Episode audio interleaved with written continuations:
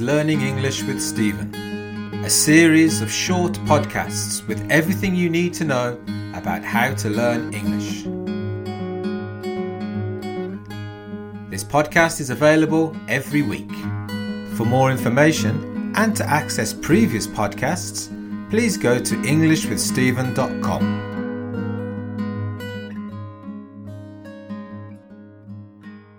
Hello, and welcome to episode 1 of Learning English with Stephen. My name is Stephen Green, and you can find a transcript of this podcast at EnglishWithStephen.com. Time is precious.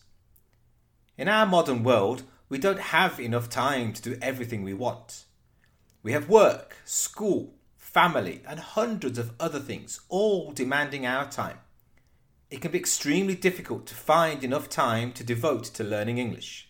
All of this means you have to use the time you have as efficiently and effectively as you can. When I'm talking to a new student, they often complain about their level of English grammar. They say they want to improve their grammar so they can use the language better.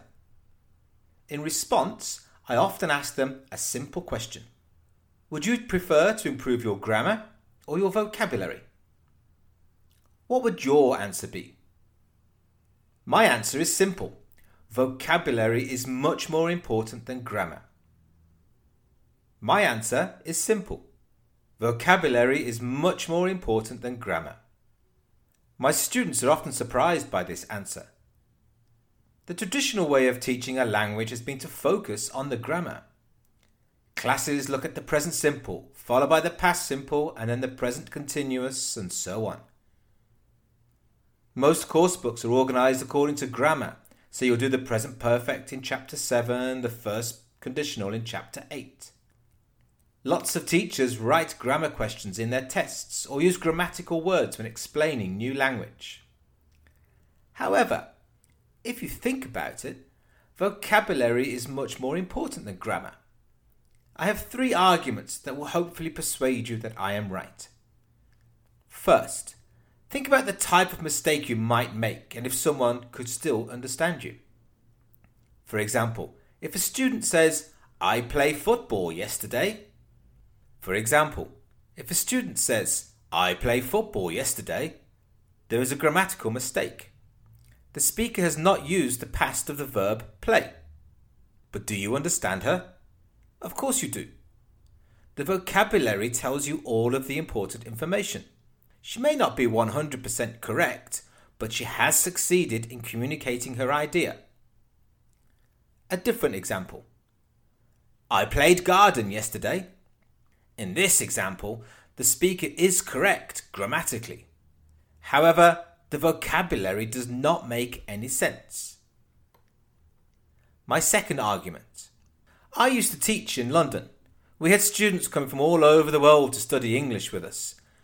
I remember one student who used to ask the most complicated questions about English. They were very challenging questions, often with no easy answer. They were also very interesting questions and often generated a lot of debate in the teacher's room as we tried to find a good answer.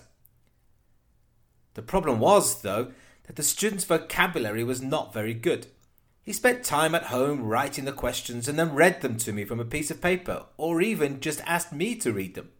I think he also got help from friends who had a better level of English than he did. This problem, his lack of vocabulary, meant it was very difficult to talk about the answers simply because he didn't understand me. This student knew almost everything about how the grammar worked, but he knew very little about how to express this knowledge in English. Also, he was not very interested in improving his vocabulary. Instead, he just wanted to ask more questions about grammar. I tried to explain that his grammar was good enough and that he needed to spend his time looking at vocabulary, but I don't think he really believed me. My third and final argument. When you go on holiday to a country and you don't know the language they speak there, what do you bring to help you communicate? You don't bring a grammar book, that is for sure. What possible help could a grammar book be? No, you bring a phrase book. This phrase book will be full of useful expressions and vocabulary that you can use. You don't need to understand the grammar, just use the phrases. We will talk more about what types of vocabulary you can learn and how the brain remembers vocabulary, but for now, the most important thing to remember is that vocabulary is more important than grammar. If you have a limited time available to study, focus on vocabulary before the grammar. I'm not saying we should ignore the grammar of a language. We need to know the basics about the rules of the language but we need to know much, much more about the words of a language. What about you? Do you focus on the grammar of English or the vocabulary? What do you do to improve either your vocabulary or your grammar? Leave me a message and I'll try to answer you. You can find me on Facebook, Twitter, or Instagram at Learning English with Stephen. And, as I mentioned earlier, I have my own blog, so make sure you follow me for all the latest information at EnglishWithStephen.com. Until next week, goodbye and happy studies.